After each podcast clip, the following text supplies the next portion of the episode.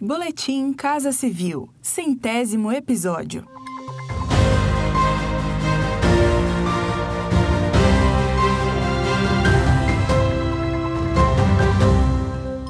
Criado com o objetivo principal de manter os brasileiros informados das ações do governo federal no combate à Covid-19, o Boletim Casa Civil chega a 100 episódios, nesta terça-feira, 16 de março. Ouça os destaques de hoje. Está aberto o prazo para envio da declaração do Imposto de Renda 2021.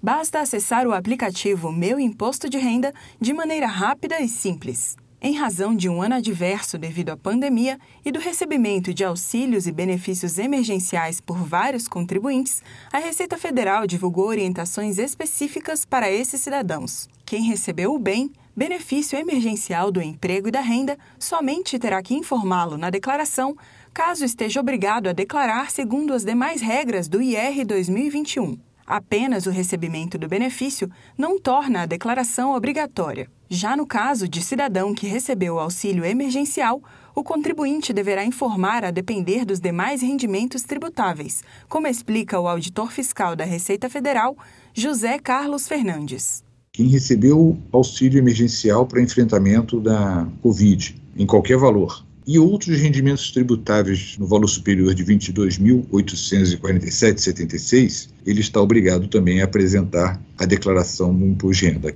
Mesmo durante o período de pandemia, o governo federal reforçou as ferramentas de defesa dos direitos do consumidor e as ações de combate a abusos contra clientes. A Secretaria Nacional do Consumidor, a Senacom do Ministério da Justiça e Segurança Pública, registrou mais de 3 milhões de reclamações em todo o país no ano passado e conseguiu alcançar índice de solução em mais de 70% dos casos. Com a evolução das compras online durante a pandemia e dos serviços digitais oferecidos pelo governo federal, é destaque a plataforma consumidor.gov.br. A ferramenta é o serviço público que permite a interlocução direta entre consumidores e empresas para a solução de conflitos de consumo. O processo todo é feito online e totalmente monitorado pelos órgãos de defesa do consumidor e pela Senacom, como explica a secretária nacional do consumidor, Juliana Domingues. O consumidor ele permanece fiel a um determinado fornecedor quando ele é bem atendido, quando ele tem uma resposta rápida, quando ele tem a reparação do seu dano.